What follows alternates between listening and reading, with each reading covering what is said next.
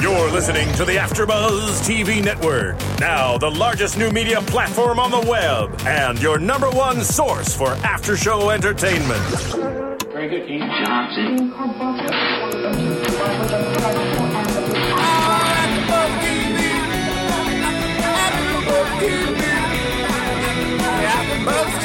From the AfterBuzz Studios in Los Angeles, California, presented by Maria Menounos and Bing.com, and streaming live thanks to Akamai Technologies, this is AfterBuzz TV's The Game After Show. We'll break down tonight's episode and get you all the latest news and gossip. If you'd like to buzz in on tonight's show, you can buzz us at 424-256-1729. That's 424-256-1729. And now, another post-game wrap-up show for your favorite TV show. It's AfterBuzz TV's The Game After Show. Right? Let's all get with it. Yes.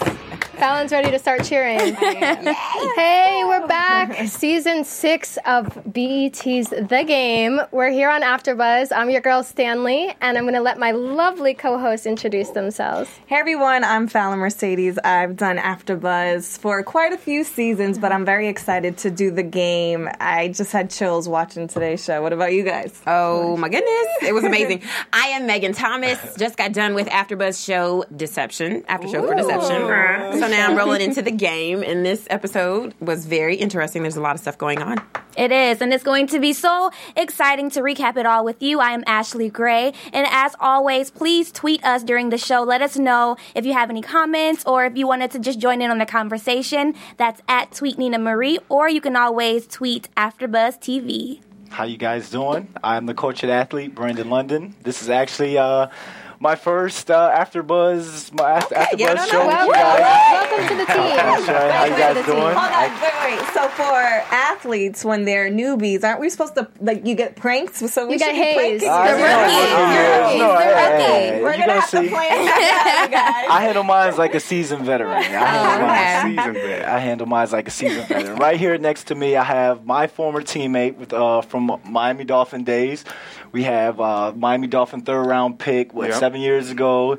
He's been with the Giants. He's been with the Bills, the Raiders. He's definitely an NFL journeyman. He knows what he's doing. The boy can play ball. Palmdale, California native. Oh, yeah. Derek Hagan. Derek Hagan, say what's up. Thanks for having me, man. It's a blast to be here with y'all. First time for me, but, hometown boy back here in L.A., so...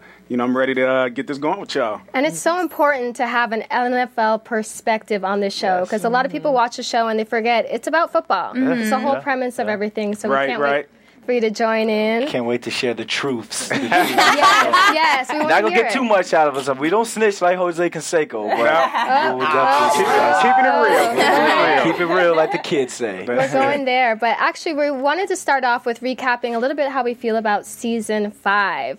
But even before we do, we have such a good mix of people. I want to get one line of what you do outside of AfterBuzz TV, because sometimes that perspective is so important on how you view the show.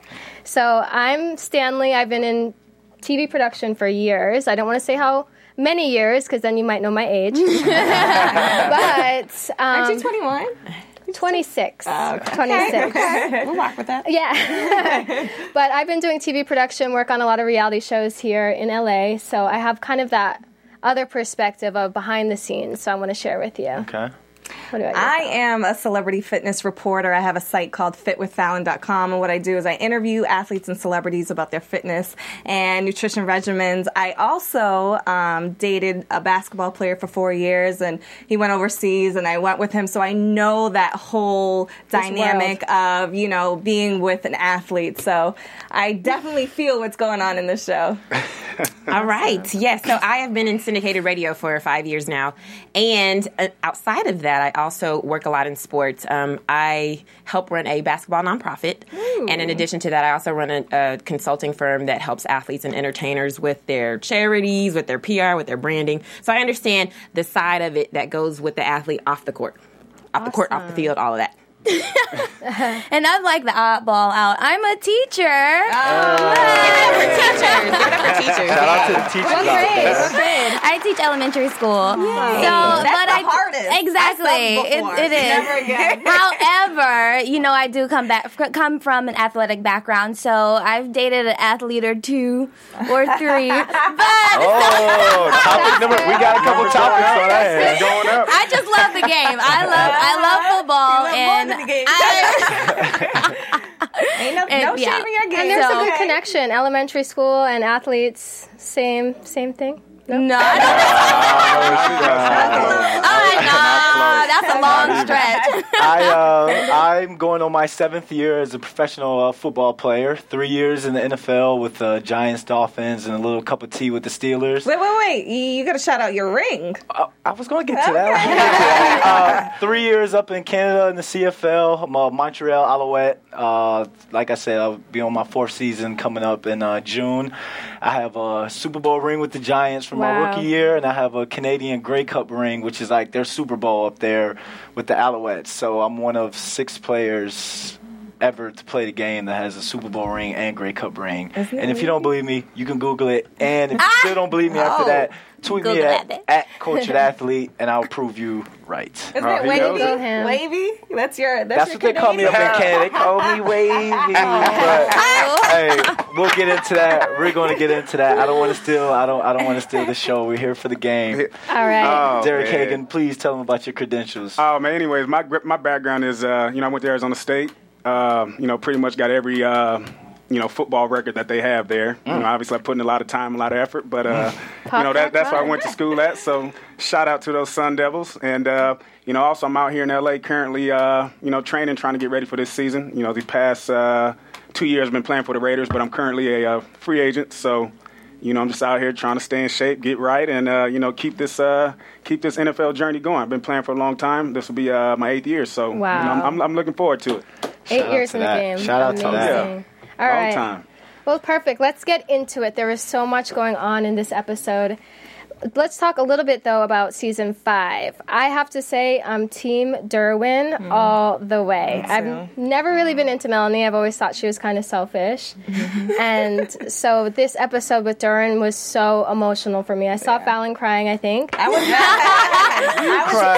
not. She was no tears. She was pretty close, but I definitely think my main thing that I loved about this episode was Derwin's journey that we'll get into in a little bit. He cried a lot during this episode. He cried at least, 2 or 3 times. Which was good. I know probably from an athlete perspective, once you play on a team for so long, it becomes family. Yeah. Mm-hmm. And then when you have to leave, you're not only leaving your teammates, you're leaving your family. Then you got to go somewhere else and start it all over again. Because people have to understand, people at home, football is a business. Like, it is one of the biggest businesses. What is it, $9 billion business? Business out there. Business. Wow. You don't get too attached with the team you play with. Yeah, I love being a New York Giant. I love being a Miami Dolphin. The things that you get attached to is, the relationships that you develop in the locker room with your guys, with your boys. Like, I would go and practice with D. Hague, and then we'd be on Xbox playing each other in Madden, talking trash to each other, knowing goodness when I'm going to see him at 6 o'clock the next morning. But, you build those relationships, and those are your guys. So when he was sitting there crying in the meat freezer and stuff, I had a little... I was sitting there thinking about when I got picked up when I left the Giants to go to the Dolphins, and I didn't cry to Steve Smith, but I was just like, you my boy, man. We rocked out, man. We gonna do this thing, man. We gonna do this. So I see what he's feeling. Real emotions, yeah. I mean, that's just how it goes. The NFL is a business. Guys come and go, and, 1 minute they may be there, next minute they be gone, and you just gotta get used to it. There definitely can't be no hard feelings around because, every year new guys are coming in, older guys are going out. So you just have to be prepared for it. And it's pretty much a mindset. So, we've seen it over the past 3-4 years, and that's just how it goes. Have you cried? No crying. No tears. No crying. Brandon, you cried. Derek, I don't want to put you on the spot, but do you watch the game? Have you watched any of the past I watched a few shows. Or? So this show we just about to talk about, I've been checking it out to make sure I'm on point and know what I'm talking about up here. Okay, cool. Let me find out, Ashley, what do you think about last season? Well, I was always Team Melanie and Derwin because, they're perfect for each other. I think that, they made a very powerful couple, and there is no Derwin without Melanie, vice versa. So they're a perfect mess. No, but who doesn't love a perfect mess? I mean, that's life. And I thought they were so beautiful together, and like, you know, when he was shouting her out in this episode, I was like, get it, boy, because that's how you hold your woman down. That's how you're supposed to do it. So I'm definitely team Derwin and Melanie. So, but it was interesting when he shouted her out. He said, "My boo." And I don't know how I feel about that, ladies. Once you get a title of a wife, don't you think that he should have shouted out my wife? Oh, it's okay. I know I'm the wife. Okay. They have rings, and I think it's understood. They have rings. They're together. But I think it says something about their relationship when you can say, yeah, she's my wife, but she's still my boo. She's still my homie, lover, friend. You know what I'm saying? Yeah. Like, that's a good thing, I think, that they didn't lose the boo-ness once they got married. That's cute. But I'll say I am Team Tasha Mack all the way. Oh! That is my girl. And I'm so excited that she is now, you know, at the end of last season, she was... What? She was with Pookie. Yeah. Her homeboy. Oh, now he's her boo. And I really think this is good for her because she's had a lot of man trouble in the past. Okay. And even though Rick Fox is, you know. Yeah, creeping back in with his old curly hair. I think this is good that she is with Pookie. And I'm hoping that it works out because that's her best friend. Yeah, no, definitely. Because even last season, she was having communication problems and talking to him and telling him her real emotions and real feelings. And right away in this first episode, she's just being so honest and real with her feelings. It's a new Tasha Mack. Yeah. Mm. Yes. But she still called Rick Fox right after getting off the Skype session. What did she say to him though? Because why is she calling him? Because she was telling him, "Look, I'm happy." Because he kept calling her, so she was calling him to say, "Look, brother, I'm happy. We're done. There's no more us. I got a new man." And then he shows up at her door. I'm not buying. I'm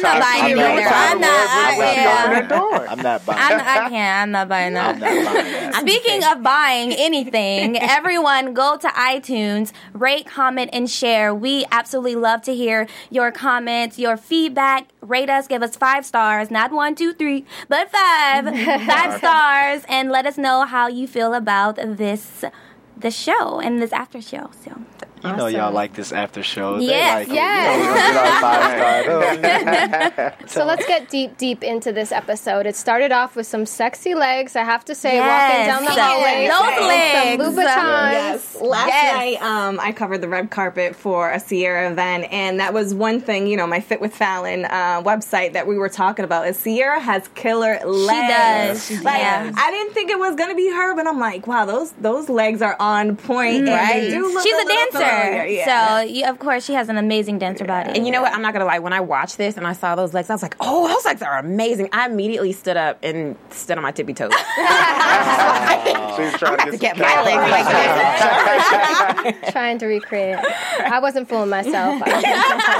Just that height alone, because I'm sitting on some phone books right now. That's why I thought we not snitching. I don't know who else sitting on the phone books today. That's what I'm about to say. I'm not snitching on Ashley. I'm just saying, just me. You notice how everybody's the same height up there. Yeah. Right? No, I love the way, you know, it started off with her walking. You know, they showed Derwin doing the pull-ups and all that stuff. Tasha Mack being Tasha Mack, getting ready, and it's just like I was sitting there in my seat, like, oh, you know, with the game, they're gonna throw something in. They got something for us, and I just sat there. They did a really good job of capturing everyone's personalities and reintroducing us to who they actually are, especially Malik with all them girls. I'm like, come on, he didn't change. Sure. Oh. Living that life. He's about that life. And it was interesting that they started off with Sierra because we want to go into the new characters before we get into like our old favorites. And I didn't even know that she was going to be such an integral part of the show. And like it seems the way that they're working her in because she's like best friends with Lauren London's character that she's going to be almost like Chardonnay was last season. So it's just so interesting to see where she's going to fit in, that whole love triangle maybe with some of the other new characters. You know what's so crazy about that? So I looked at the credits at the end. Sierra plays herself. So at first I was like, is she playing a character or is she really herself? Yeah. And so she's playing herself, but at the same time she's playing like, she's kind of fast. Supermodel, yeah. She's kind of fast. I'm like, maybe that's Sierra. What she is. I'm like, hold on. Is that true about you? And she was talking to Malik, you know, at the party and stuff like that. So I'm thinking, you know, did they used to try and get at that? Or what's that situation with that? So I say she's about that life. I think she's about that life. as you can see, because what Ray J say, she smashed the homie. Like, she smashed the homie at the end, but let's not get into that. Like, Sierra's PR is going to call us. Hold up. Call me. Hey, I'll take her out to dinner and apologize. Well, we have to get your perspective. You won't be too happy with that. We have to get your guys' perspective on athletes and celebrities. Is that a natural dating situation, or is it just kind of urban legend that they normally get together? I mean, I think it's natural. I mean, you see what's going on. There's a whole lot of athletes out there that's dating celebrities, and, you know, celebrities dating athletes. So it just, it almost just runs together because we know, you know, what type of business we're in. We know what goes on. So, you know, everybody's pretty much used to it. We see them at all the events, all the parties and stuff like that. And obviously, any chance you get, like, say, I don't want to say Beyonce, but say I see Minka Kelly or something at a party. I want to go talk to her. Like, I feel like, yes, I have to go talk to her. So, you know, go do that. Then you get that introduction, or maybe you have an agent or a manager, somebody like, yeah, this is Brandon London. Well, it don't sound cool. It don't sound cool when you say Brandon London from the CFL. She's like, CFL, what's that? I'm like, you know, but you see him all the time, and, like, you know, it just, you know, stuff that happens. Like, you just party together, hang out together. And I think it's probably, like, a good photo op, especially for the NFL players that are trying to, you know, their come up. Ocho Cinco trying to get his own reality show. Right. Evelyn dating her, wifing her, and not hitting her, but that was a good look. Right. Yeah. Because you remember what Lauren London's character did when she kissed him and said, "Now you're famous." It's one thing, people don't know us because we have football helmets on and stuff. Yeah. So now you're seeing a lot of guys, you know, they're taking their helmets off, they're doing, you know, they're going to Twitter, they're going to GQ magazines, and they're doing all these things where we can get our faces out and stuff like that. So we're big. We're Peyton Manning, Tom Brady. Those are big names, but you don't know anybody else, you know, down the line like that. So when she kissed him and brought him into that entertainment realm, like that world, now you're famous, boy. His Twitter followers went up. I was sitting there like, he's about to get the cover. I have a question. Is that really what happens on draft night? I didn't get drafted. So is it crazy? Because I thought people were with their families. I mean, you can sit here and say there's everybody's out there with their families having a good time. You know, they got the parties, they got the ESPN parties, the NFL parties, all these after parties going on. But you know, draft day, you are there with your family. Other than that, there shouldn't be nobody else in the green room back there. I see some looks coming over there. Hey, wifey here, dog. Well, I got to give you a ride home later. We good? But come on. But there shouldn't be nobody back there because you're supposed to draft day is supposed to be, you know, business. You and your family. It's supposed to be a special moment that you're going to be able to cherish, and you don't want a moment like that to be messed up by somebody silly, you know, being there. So he was drafted. But I didn't. I wasn't in New York. You know what I'm saying? You know, actually, you know, walking down and meeting the commissioner and all that stuff. Yeah. I was in Hampton, Virginia. That's all right. You made it in there. Well, speaking of the draft, it started off with the draft, and number 1 pick was Bryce Blueprint, which is the name of this episode. And let's kind of get into his character and where we see him going. Well, he is absolutely gorgeous. He is very handsome. And, you know, the cherry on top of this chocolate pudding sundae that is just so amazing is that he's educated. He's from Stanford. So I was like, get it. I loved everything about it. And I think that it's very important that, well, I thought it was amazing that they made him from Stanford. He's black, he's intelligent, and he's an athlete. Because, you know, I love athletes, no offense, but some people think that athletes are stupid. And I'm like, you know, that's not the case. So I really appreciate the game really saying, you know, my first draft pick from Stanford, educated, black, strong man. Yeah, and he's a military brat, too, so shout out to all the military. Woo-hoo. But the one thing that I liked about him is that his dad is very present in his life, and that's really good to see that as a role model. His father is there. Now, his father's a little overbearing, but his father is there in his life, and so I think that's really important that they push that to the forefront. And that was Moesha's daddy. He got the same hairdo as he did in Moesha. The same one. I'm like, is that Momo's dad? Hilarious. That was cute. And she's in this, too. Yeah. Brady's in this. That's so weird. It's a little complicated. Yeah. So go ahead. I was just going on Ashley's point because I remember last season we had a lot of people, and we want you to like tweet in at AfterBuzz TV while we're talking, and we'll try to get to some of them in a little bit. But a lot of people were saying that the game and BET in general kind of stereotypes black people by doing the show and just making it about athletes. Like, why didn't they make it about doctors? Why didn't, you know? But it's called The Game. That's the thing. Right. It has to be about athletes. Yeah, it's about someone, and athletes are a big part of, you know, African-American culture, and I don't think anyone in here is necessarily stereotyped. There are people that are like Malik. There's people like Derwin who's, you know, into the church and different things. So it's just good that you brought up that BET is kind of showing different types of people in our society. They overdo it a little bit, though. You know, like, some of the stuff is just too dramatic. Like, I guess what was it, season 5 when Malik was getting into it with the owner? No, season 4 when he was getting into it with the owner. Yeah. The bodyguard just pulls the gun out, just starts shooting in midair. You're going to jail for that. You're not doing that. Or Derwin's running around. He's got his jersey on and stuff like that. Who's out there running? Who goes from the club straight to the practice field running around and stuff? Like, come on. You've never done that? No.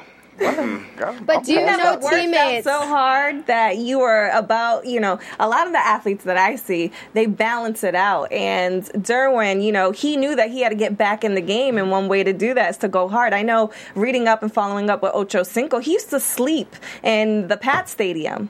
That's how dedicated to the game he was. He had to. Yeah, he had to get on page with everybody else. Yeah, but I feel like that's what Derwin was doing. I feel like that was relatable. It's the saying, you got to get it in to get it out, but to get it out, you got to get it in.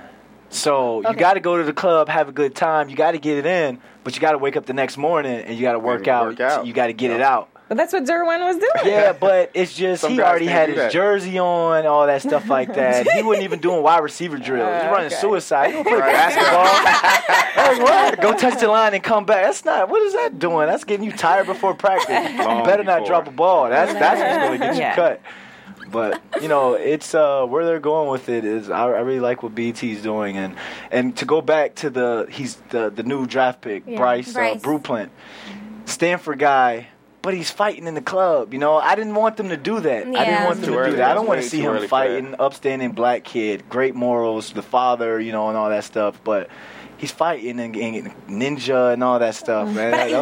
But he does explain that. He does say to everybody, well, he explains and he says that people think because I'm this black guy from Stanford that I'm soft. Yeah. So I think at that point he was kind of like, yo, this is my night. And this dude is trying to check me on my night. So I've got to let these people know, like, no, you're not about to do that to me. Right. And to me, that was the part in the episode where emotionally I really got connected because I seen how hurt Derwin was that, you know, he's always been the good guy. He's always been the one to stop fights, not to really, you know, get into fights himself, but he was so hurt and torn that he was willing to fight this new guy that he felt was taking his place. And I feel like because he was the rookie, he felt like he had to prove himself and take up for himself, so he didn't want to just get punked by Derwin on his night. And I feel like if he would have got punked, then everyone just would have ran over him. Completely. I don't think it was his fault fighting at all. He was somewhat defending himself, and Derwin has kind of gone on a roller coaster with emotions. Last season, he was acting kind of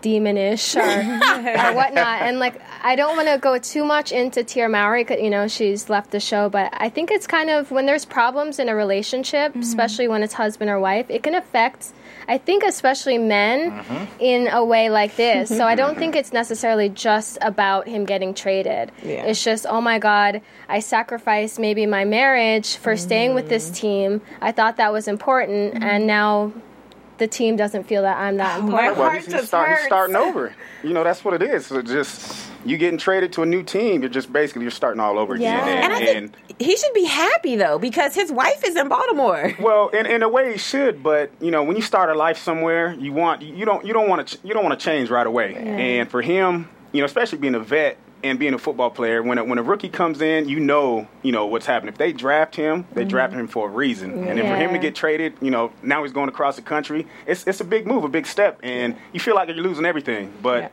you know, it's just you got to be able to adapt and adjust, and just be able to move on. Yeah, I think also, where he was saying that. Yeah, he's going to be with his wife, but it's going to be on her terms. She's already established. She's already practicing. So it's kind of by her rules because now he's going to be the newbie. Now he's going to be the rookie to the new team. Mm-hmm. Right. And Derwin, like, Derwin Davis, you got 2 rings already. You got 2 championship rings, and you just got rewarded $50 million. What are you crying about? Why are you so worried about it? In the NFL, like in the CFL, professional sports, once you get one, it's so hard to get 1 ring. Yeah. Like it's so hard for you to get. I don't even have 1, so he's over here. He's got 2. So, I've got mine's at home. I need to catch up to him. But once you get that ring, it's like. Go get the money. Get the money then, because you're cuttable at any time. Man. Anybody can get cut. Ocho Cinco's been cut. Jerry Rice has been cut. There's just a long list of names of greats who've been cut. So once a team feels like, okay, there's a hot new Bryce Blueprint runs a 4.0. I've never seen someone run a 4.0 before. That's moving. That's the same Bolt moving right there. So he's the future. They came up. They grabbed somebody younger. They grabbed somebody cheaper. They grabbed somebody who's going to be the future. So Derwin, I saw why he would be mad because it's his boys. He's not necessarily cheaper. He's the number 1 pick. So, but they just gave Derwin $50 million. That's true. They broke him off. They $50 million. You guys, have you ever had any altercations with your teammates? Me personally, nah. No. You're just a good guy, huh? I mean, I wouldn't say. I mean, there's beef that goes on in the locker room, but most of that time it's pretty much during like training camp because everybody's in there competing and fighting for jobs because NFL there's only going to be 53 guys on the roster. They may have 90 guys come into training camp. 53 are going to be there. So, sometimes I've seen Hard Knocks. So it's just like hard. That's how it is. It goes down. Training camp, you're there for 4 or 5 weeks. You're around. Nothing but men. That's it. That's what's out there wherever you go. Some teams go to different cities for training camp, and it's a battle. That's what goes on, and in a way, it's fun, but it's your job, it's your profession, and you want to be there, so you're going to do everything you need to do just to make sure you make it. My rookie year, I got hyped up into going on extra hard, and I pushed Sam Madison. This was back in my Giant days. I pushed Sam Madison extra hard. He was like, rookie, came, grabbed my face mask and started grabbing, get off me, trying to be all extra hard and stuff. And I walked away, my jersey was all hemmed up, my face mask was all messed up. I got back to the house, like, he ain't going to mess with me again. He ain't whoop me, man. He ain't whoop me. He grabbed up, and once you get the face mask, it's over. Man, he whooped you. I thought I hit him with a forearm or something. I don't know. Can we make a phone call to him? Because I'm not sure if the story went down. Call him up. Big Sam. Call him up. Let's see how he describes it. He got whooped. But speaking of fighting, right afterwards they went into the meat locker, and Jason gave a pretty profound speech on football and the game. So I kind of wanted to see what you guys thought about that and just how he was saying that. It's not about the money. It's about what we love to do. So no matter whether you're not here anymore, you're still going to love the game. Do you think that's really realistic in these times where people are living at such a high level of mansions, cars? You have so much pressure to keep a certain image. Money has to be part of it. Mm-hmm. It's that lifestyle. It's the whole football lifestyle or coach-athlete lifestyle, whatever it is you want to call it. Like Derwin was saying how he felt invincible. You feel invincible. You got the keys to. I got the key to New York from winning the Super Bowl with the Giants. Like you go to parties. Do you have to give it back? And what does it open up? That's locked up. That is locked up somewhere. No, but you get into clubs, you go to events, people come up to you, hey, how you doing, blah, blah, blah. It gets to you. Some people, they overdo it, and, they attract themselves and they attach themselves to that's who they are. That's who they base themselves out of. And so once you get that falling, once you fall from grace, it hurts. It hurts. Like when I got cut by the Miami Dolphins, I sat out of football the entire year. People weren't calling me, people who wanted to party and stuff like that all the time. Back when I was on, nobody would pick up a phone call or nobody wanted to hang because, like Derwin said, I don't want to be irrelevant. You're irrelevant now. Yeah. And now I had to go to a Gold's Gym to go work out a couple times to stay in shape. You got to do that. Because Gold's Gym is so horrible. No, we got our own. From what we've been around. I'm sure, we got our own weight room. We got our own locker room, spa, jacuzzi, all that. You just kick back, you watching watching TV, doing all that. The people make breakfast for you and all that. I'm waking up trying to put the Pop-Tart in the toaster. Like, now what do I do? You know, you ain't got nobody there for you. You don't know. It's like it's this entirely different world when you. But he was just getting traded to another team. But when you feel like you've fallen from grace, it hurts. That's why guys have committed suicide. Wow. Guys go bankrupt. Still trying to live that life and stuff. Once you get attached to it, because it's something you've been working hard for your entire life. So once you get there, you never want it to end. Never want it to end. Well, that definitely explains the emotions that we saw during when Jason was, trying to give Derwin a pep talk. Mm-hmm. Yeah, I like this Jason. He seems a little bit more humble. It's sane. Yeah. And I like how him and Chardonnay are just so cute. Chardonnay is, Chardonnay is ratchet. Thank you.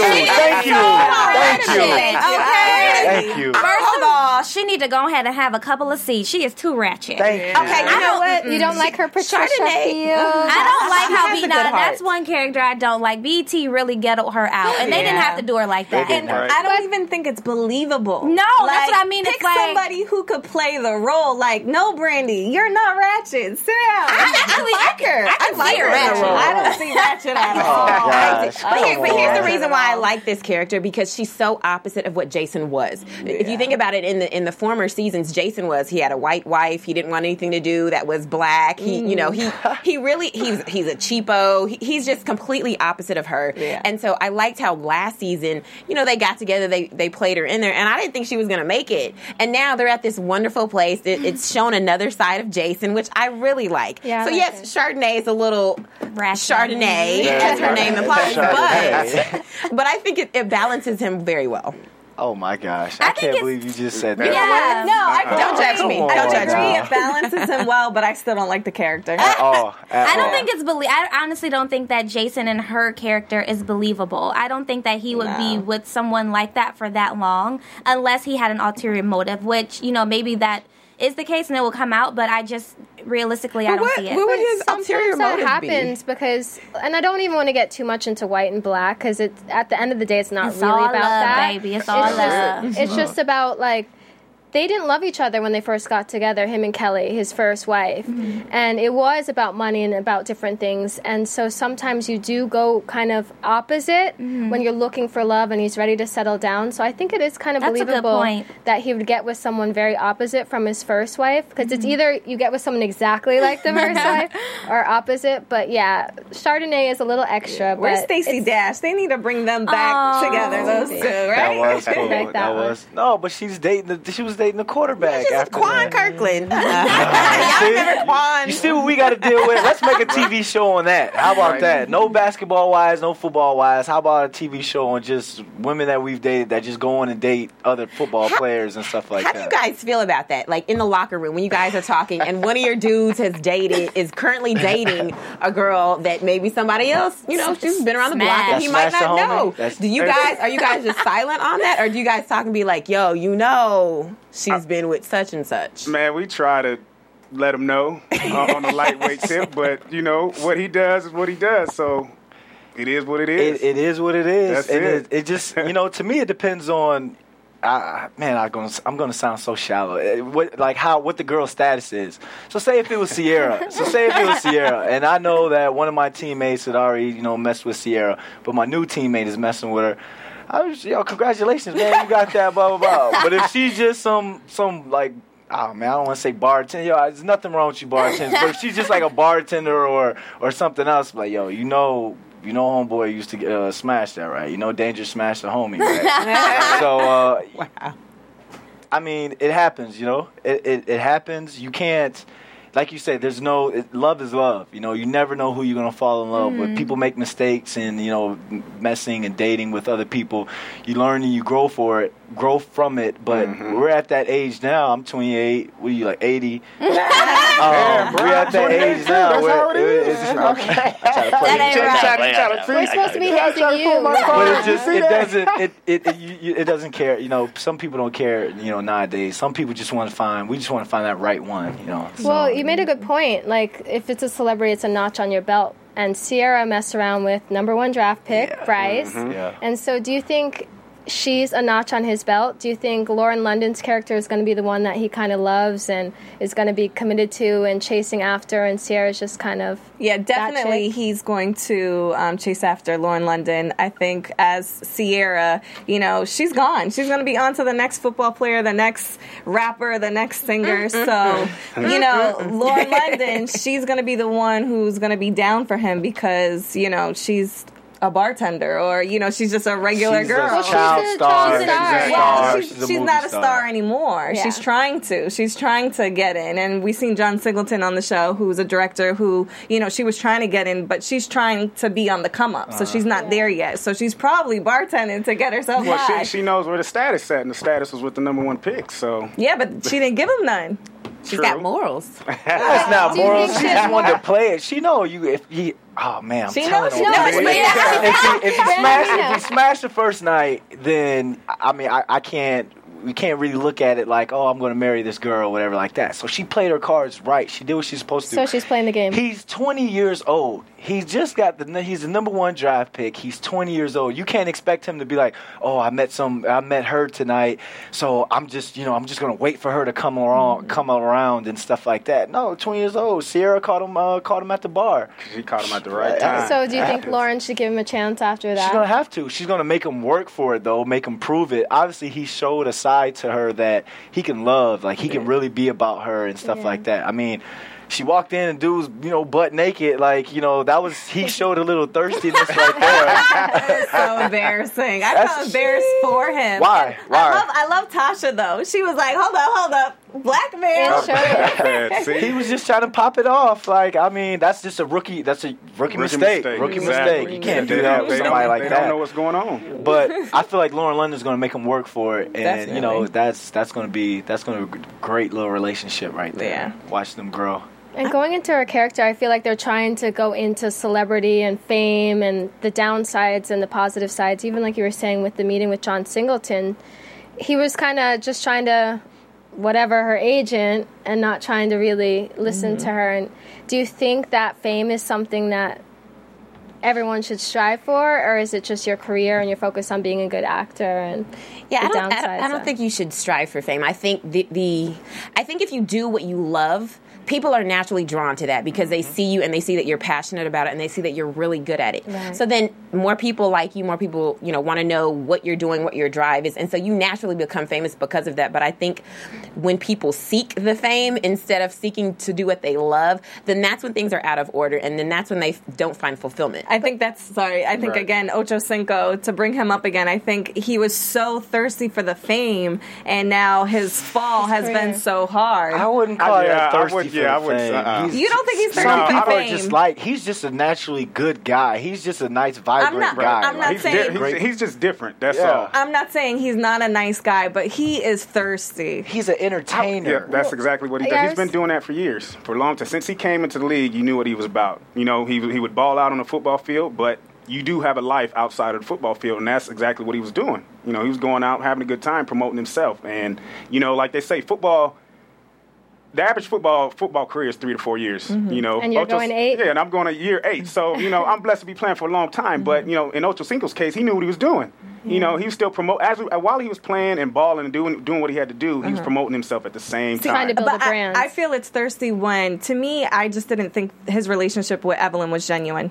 To me, that was, and if you're marrying somebody who has a reality show to get your own reality show, to me, that's thirsty. That's so that's like Kim and Kanye. Is that genuine? That's thirsty. Okay. I mean, it could be, but then at a certain standpoint, just like they were saying, there's certain people that just, even in the classroom in elementary school, there's kids that like to stand out and like to attention and like this. It's not necessarily about what that gets you. It's just probably part of his personality to kind of shine and be extreme. So then, I mean, like Malik on the show. Malik is clearly, you know, all about himself. The fame, yeah. Baby. The fame and the lake. Well, let's talk about Malik. We haven't really talked about him and his character falling off the wagon, which is a serious, serious issue that BET is kind of trying to touch upon. Mm-hmm. And like even in the limo ride when they're playing Faded, which is perfect music. Shout out to the music. The music in this episode was awesome. Yes.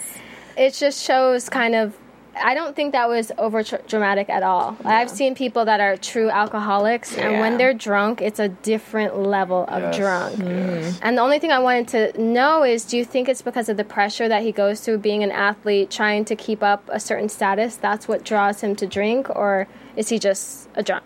I think it's that. I think it's also mixed with insecurities that he has. To me, his character doesn't seem like he has any strong, like, base, whether it's religion or meditation or any, like, we see that with Derwin, but not with him. He doesn't have a stable relationship. Right. I mean, he's attached to the hip with his mom, but even that relationship goes up and down, so there's no stability. So I feel like that brings on the insecurity, where I think that could also bring on the overindulgence in the substance. But if you look at it, Malik is that's the classic case of NFL player right there, you know, yeah. strong relationship with their mother and no father, no father to be there, no one to put that structure in your life. Don't do this, don't do that. So you got the one guy, the blueprint, with the father, the army father, who's be up at this time. You got to do this. 26 more laps to go. Mm-hmm.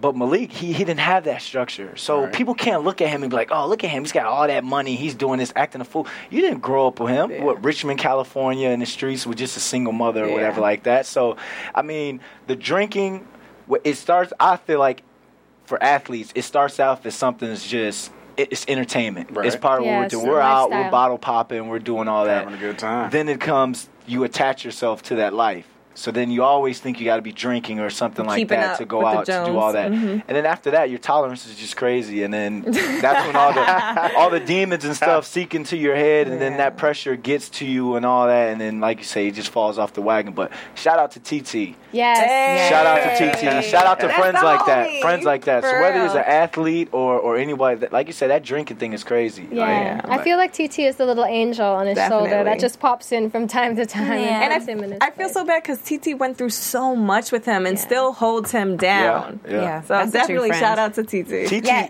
and it's sad about the assistant. She's such an enabler, but in real life, in real situations, athletes have enablers around them all the time. And then it's sad because when you're in this bubble and you don't have anybody really telling you, no, you cannot do this, because you're put on this pedestal, it's kind of like a downward spiral, because this person is helping you, be a detriment to yourself. Mm-hmm. And what can you do if you don't have a TT? What do you do if there's no TT around you?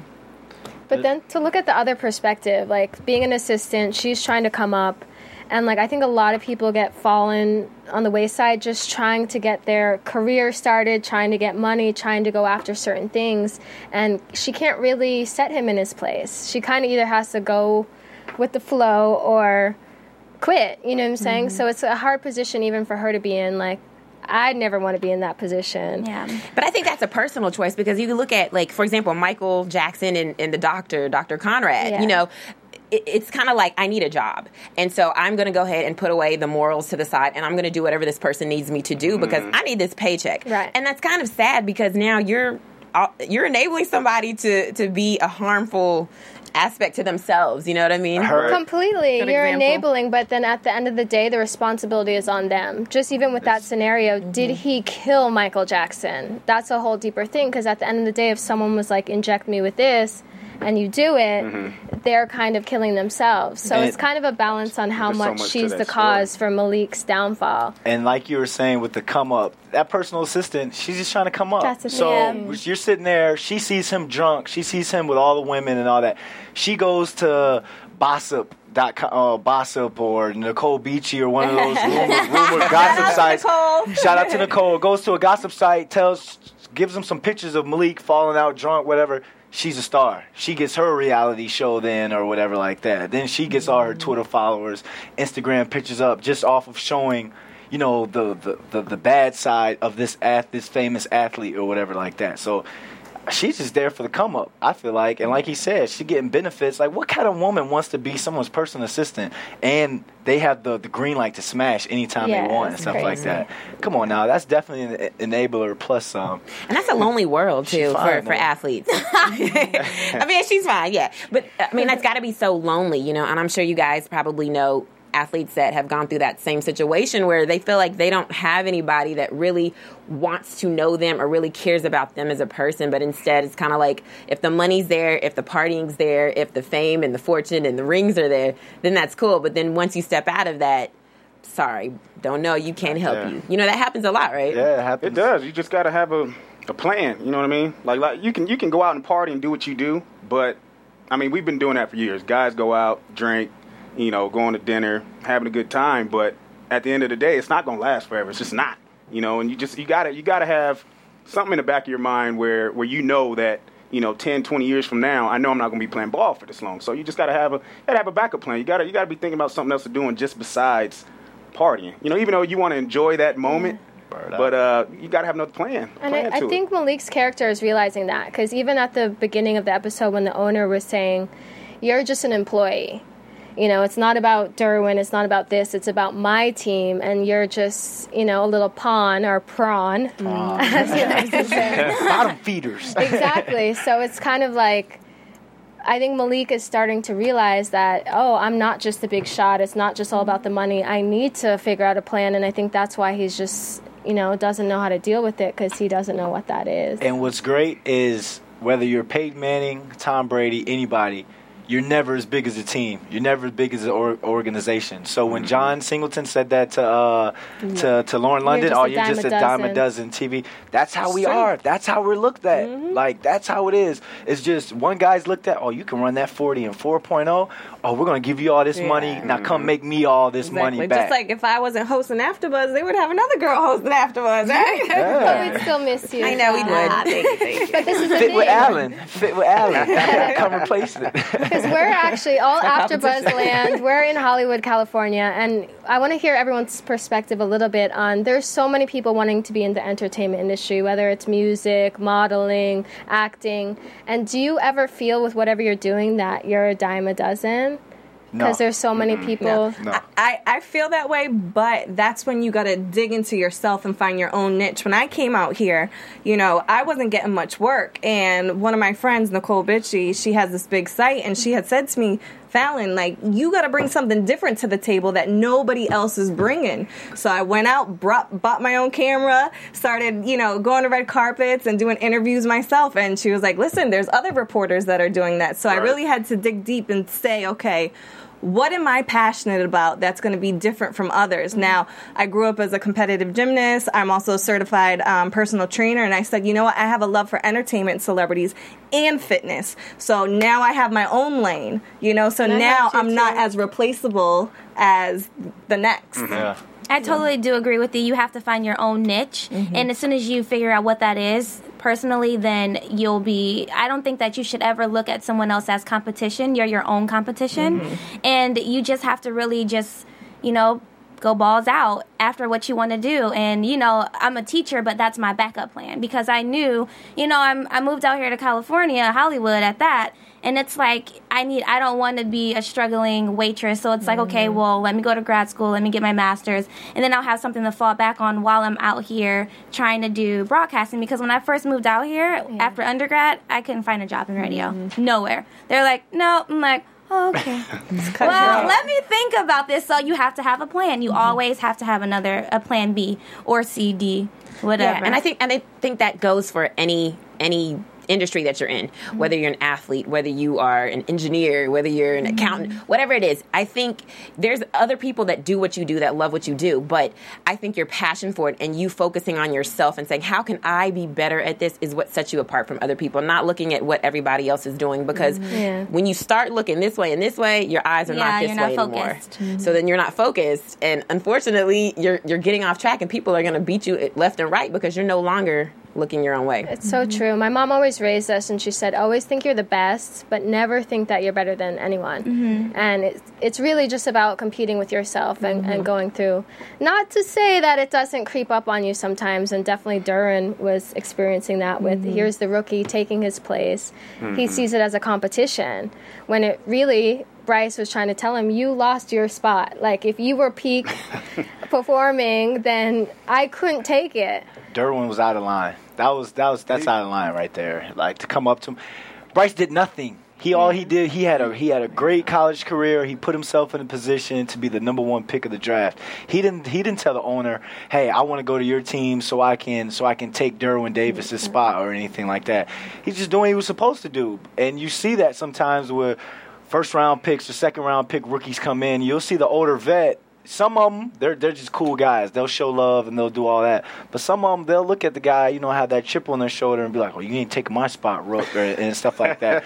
I mean, it's a competitive thing, but that rookie, it's not like he came in there like, "Oh, I'm coming to this team just to take this guy's spot." Right. Not only was the kid, he was drafted and he was traded. Yeah. So that was double something out of his control. Mm-hmm. Derwin was hating for that. You can't come up and do that. No, you can't do that. But it like I said, that stuff happens all the time. Mm-hmm. Guys come and go, guys get traded. But me being a vet, sometimes I may not want to help a Rook. Just because. He's coming in. Yeah. If they draft a draft, let's just say they draft a receiver. Yeah. He's coming in for a reason. They drafted him for a reason. They like what he did in college. He fits, the coach's scheme very well. So that guy's going to be there. And if you're not showing up and doing what you got to do, you're going to be out the door. So that's just the nature of the business. And yeah, true. Some guys don't understand it. And we kind of almost ended the episode with Tasha Mack and Derwin sitting down, and she was giving him the lecture about... I felt her motherly love. Yeah. Like, you can see that her relationship with him, even though, she no longer is managing him, like, she even said, "That's why I love you. I see myself in you." Yeah. Mm-hmm. And she gives him the extra push, I think, because she says, "You're going to go. You make lemonade out of lemons, pretty much." Mm-hmm. She tells him that this team is not doing good. I mean, what kind of world do we live in when Baltimore's not doing good? But but she tells him, they're not doing good, and so that's what you do. You go in there and you change it. You make it better, and you try to think of ways how they can become better and how they can win. So this is going to be great for you. And I think that's when he really comes to the realization that, I gotta go. This is gonna be a good thing. His character will be successful in life. Like, life, for her to give him those accolades and those credentials, to commend him and say, like, "Well, I can tell you're already sitting there plotting of a way to do this and do that." Like, people like that who... We get down, you get down for a little bit. That initial shock gets you for a little bit. Yeah. But people like that, in the back of their head, they're thinking, all right, so I'll go to Baltimore. We got a good quarterback. How can I recruit some of my friends to come to this team to make this team better and stuff like that? That guy, like, the reason that he'll be successful is because he thinks like that. And that's a lot of athletes have that, and a lot of don't. You got to think outside the box. Man. Well, speaking about predictions, because you think Derwin's character is going to be okay, let's talk about our predictions of one thing from this episode that we think is going to happen next episode. I think the whole Tasha Mack, Rick Fox thing, have to touch upon that. I kind of think that she's going to realize that Pookie might not be the one. Mm-hmm. I want Pookie to be the one, but I think... Rick Fox was always her perfect complement. Mm-hmm. He is successful. He's that kind of...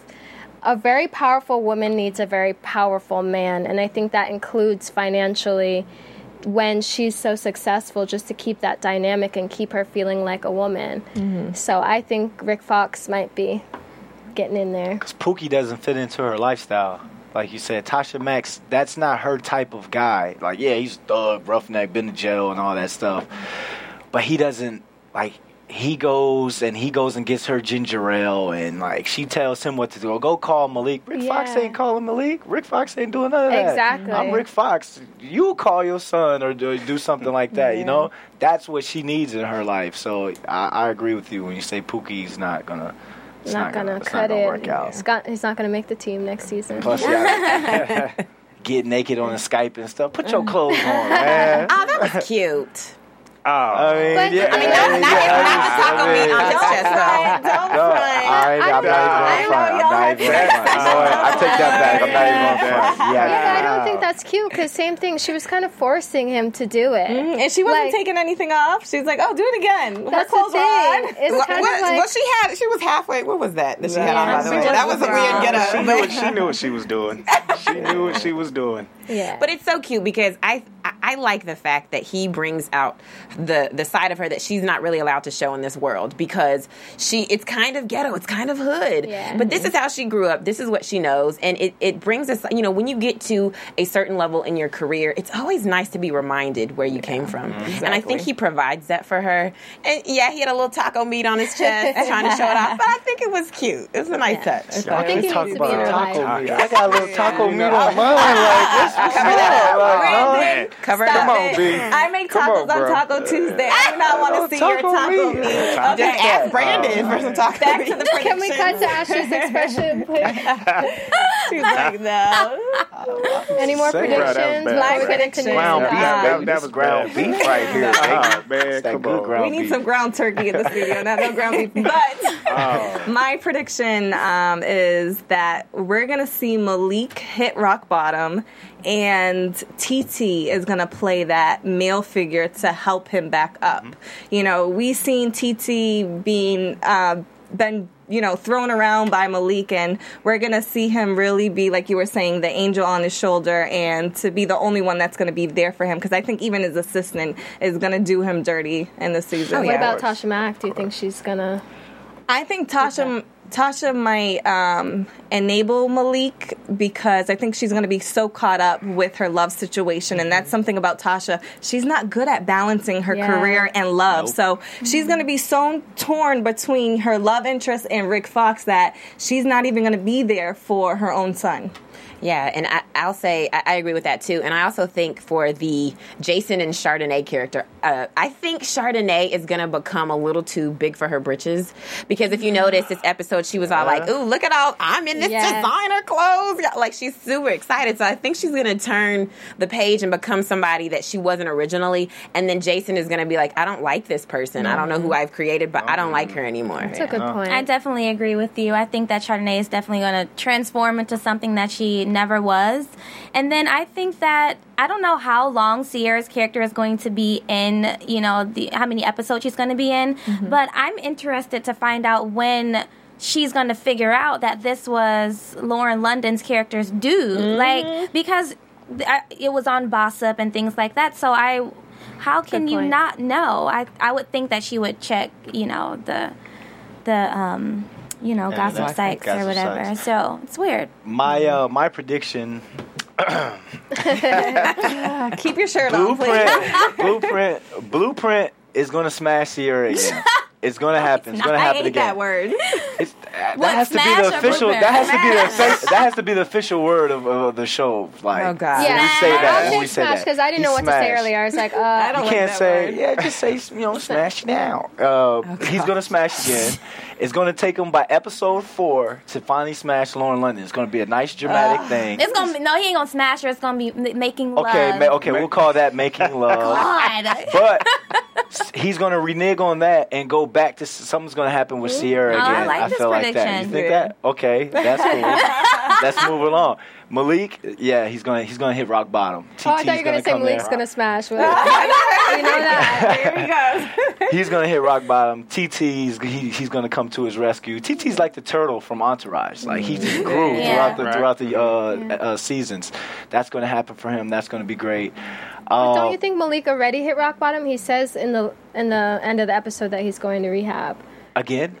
Yeah. Again, like... Well, that's true. So you think it's going to go further? It's got to go... Like, he has to be cut. Something has to... He has to do something when he's in the car and someone gets affected. Someone else's life has to be drastically affected for him to... Certain people have to learn the hard way. It's the hard way, unfortunately. So with that, and the Chardonnay, Jason Pitts thing, she thinks she's, like she said, she's getting too big for her britches. She got fabulous. Because what she say... We here knew I've made it. I've arrived. And Tasha Mack was like, y'all, black women don't know when they just out for whatever. Yeah. But like, I don't know. I think that is kind of unfair to say that she's getting too big for her britches. Like, isn't she allowed to be happy? You know what I'm saying? Isn't she allowed to like nice things and want to dress a certain way? I don't think it's necessarily changing who you are. She's always kind of been into... money and certain things. It's just that now she's in a different circle and she's enjoying it. She used to be down to earth, though. And I feel like I couldn't connect with her character in this episode. You think she used to be down to earth? I did. Yeah. She worked hard. She's a bartender. Yeah. And now she's like, to me, her character today would not go back to bartending. At all. Like, I'm not doing that. You make your own drink. And I don't think it's, I think it's okay to like nice things, but I think it's how you go about it. And I think in this episode, she was just name dropping on her designer clothes left and right. And it's like nobody else is talking about their name brands. Looking like a peacock, right? Like, all them feathers. Nobody cares. Like, so I think it's how she goes about it that makes me say, she's turning into someone she's not. Gotcha. I know, Megan, you have some news and gossip. I don't. You said you don't? Oh, I do. I thought you said, play the theatrics. Can we get this? There we go. I thought you said, I don't. I was like, what? Okay, so the premiere of BET's The Game drew 2.5 million viewers. Wow. But that's not a good thing because that's actually 58% less than what they had last season opener. That was 5.3 million. It's not doing too good. Wow. And then 2011's season opener was 71% higher than it was this time. Wow. So a lot of people are saying they're attributing it to the fact that Melanie and Derwin, who were the central to the show, are now gone. And people are like, I don't know what I like about this new show. But they were all tweeting that they got 4 million viewers. Did you guys notice that on the day? They were like, oh, thanks 4 million for watching. Thanks this, thanks that. And then when the Nielsen ratings came out, it was kind of 2.5. Wow. Yeah. Right. Twitter was on fire when the episode was going on. Yeah, because they were all tweeting live. Yeah. So people you can interact with them. And a lot of people were talking about how they were loving it. A lot of people. I saw a lot of Pooch Hall tweets, though. A lot of people were telling him. But I feel like that was his best performance ever. Mm-hmm. Yeah. You know, best performance. And I'm sad he had to go. And I'm glad Melanie's gone. The funny part is I saw people also tweeting, like, they were like, oh, I feel like Nunu is jumped from ATL to The Game. That's a lot of Nunu. That's a lot of women. That's where you know her from. Yeah. Right. That's Nunu. That's same girl. That's all I know her from. But, man, all this ratchetness with BET. Like, she started off in the mirror like, girl, I'm going to get ready. I'm going to go do it. Like, come on, man. You're trying to be John Singleton. It's so true. Yeah. You know what? This is a far-fetched prediction, but I think that Melanie and Derwin are going to make a guest appearance. Come back. I think so. I was kind of upset that Melanie didn't show up in this episode, at least on Skype, you know, kind of giving her boo some love. Like, it's okay, you're going to come over, you know, we're going to maybe start a family or start the next chapter in our lives. Well, she's pregnant in real life, though. So and also, I think that goes into... But she couldn't Skype in something? I think that goes into the news and gossip that people were saying that she actually got fired from the show. Wow. A lot of people were saying that... She was saying that she decided to leave, but there's lots of reports that she got fired, and that would make sense why she's not going to be in any single episode. Wow. Well, I know last season there was a lot of money issues, so maybe this season there was money issues, and she was just like, I got my own reality show. I'm good. That's Baltimore comes back to play San Diego. That's how Derwin Davis is going to be back in there. All right. Nice prediction. I hope I didn't spoil it for everybody. I can see where they're going with that. I can definitely see where they're going with this. Any more news and gossip? That's it. That was a great show, guys. I know. Shout out to Derek. Hey. Thank you. You are a professional. Appreciate y'all for having me, man. It's been a blast. Come back anytime. What else is going on? You're about to go to training camp soon? No training camp. It's off season. I'm a free agent right now. So all I'm doing out here is training, you know, trying to get right and, you know, trying to dibble-dabble in this film industry business right now. Okay. So I'm here, but you can check me out on Twitter at dhagen80. You know, that's where I'm at. You know, I'm on there just talking about a few things about it that's going on in my life and, you know, enjoying life. That's it. Awesome. So check me out. Okay. Where can we find you, Brandon? You can find me on Twitter at Cultured Athlete, Instagram at The Cultured Athlete. Guys, check out my website, www.brandon-london.com, and that's not the word dash, it's just a dash. You gotta put that disclaimer out there sometimes. But hosting, doing the Afterbuzz. We start training camp June 2nd up in Canada. So I'm down here with you guys doing this. I just signed with ITA, International Talent Agency out here. Congratulations, you didn't tell me my acting and stuff. So I'm trying to be that Rick Fox, that Dwayne Johnson, that next athlete to really come in and take over. So thank you guys. Thank you guys. right, you can find me on Twitter or Facebook and Instagram at Meg Scoop. That's like a scoop of ice cream, yeah. And as always, at Tweet Nina Marie. And you can also follow me on Instagram at Nina Marie Gray. And add me as a friend on Facebook. Nice. Is Nina Marie Gray your... It's my middle name. Oh, that's cute. Well, it's Nina Marie and then my last name's Gray. That's cute. So Ashley Nina Marie. That's real cute. Thank you. And I'm Fallon. You can find me on Twitter and Instagram at FitWithFallon. And go to fitwithfallon.com and I'll keep you posted with all your celebrity fitness news. I have the Beyonce workout up right now, so y'all gotta check that out. Uh-oh. Gotta get... I haven't been working out, so I don't even want to talk about that. We'll get you going. You can find me on Twitter at your girl Stanley. I'm not on Instagram. I think I'm the only person in Los Angeles. Wow. I need to get her account. I'm not on it either, so we go hand in hand. Are we in 2013? I know, right? That was so 2011. But I do have a website, so check me out, www.nadiastanley.com. And we had an amazing show, you guys. I'm so glad season 6 is started. Rate, comment, subscribe. Yes. We'll be back next week. 5 stars. And we have to do a cheer going out, right? Uh-oh. Now who's going to walk with the legs? Producers Maria Menounos, Kevin Undergaro, Phil Svitek, and the entire AfterBuzz TV staff. We would like to thank you for listening to the AfterBuzz TV network. To watch or listen to other after shows and post comments or questions, be sure to visit AfterBuzzTV.com. I'm Sir Richard Wentworth, and this has been a presentation of AfterBuzz TV. Buzz you later! The views expressed herein are those of the hosts only and do not necessarily reflect the views of AfterBuzz TV or its owners or principals.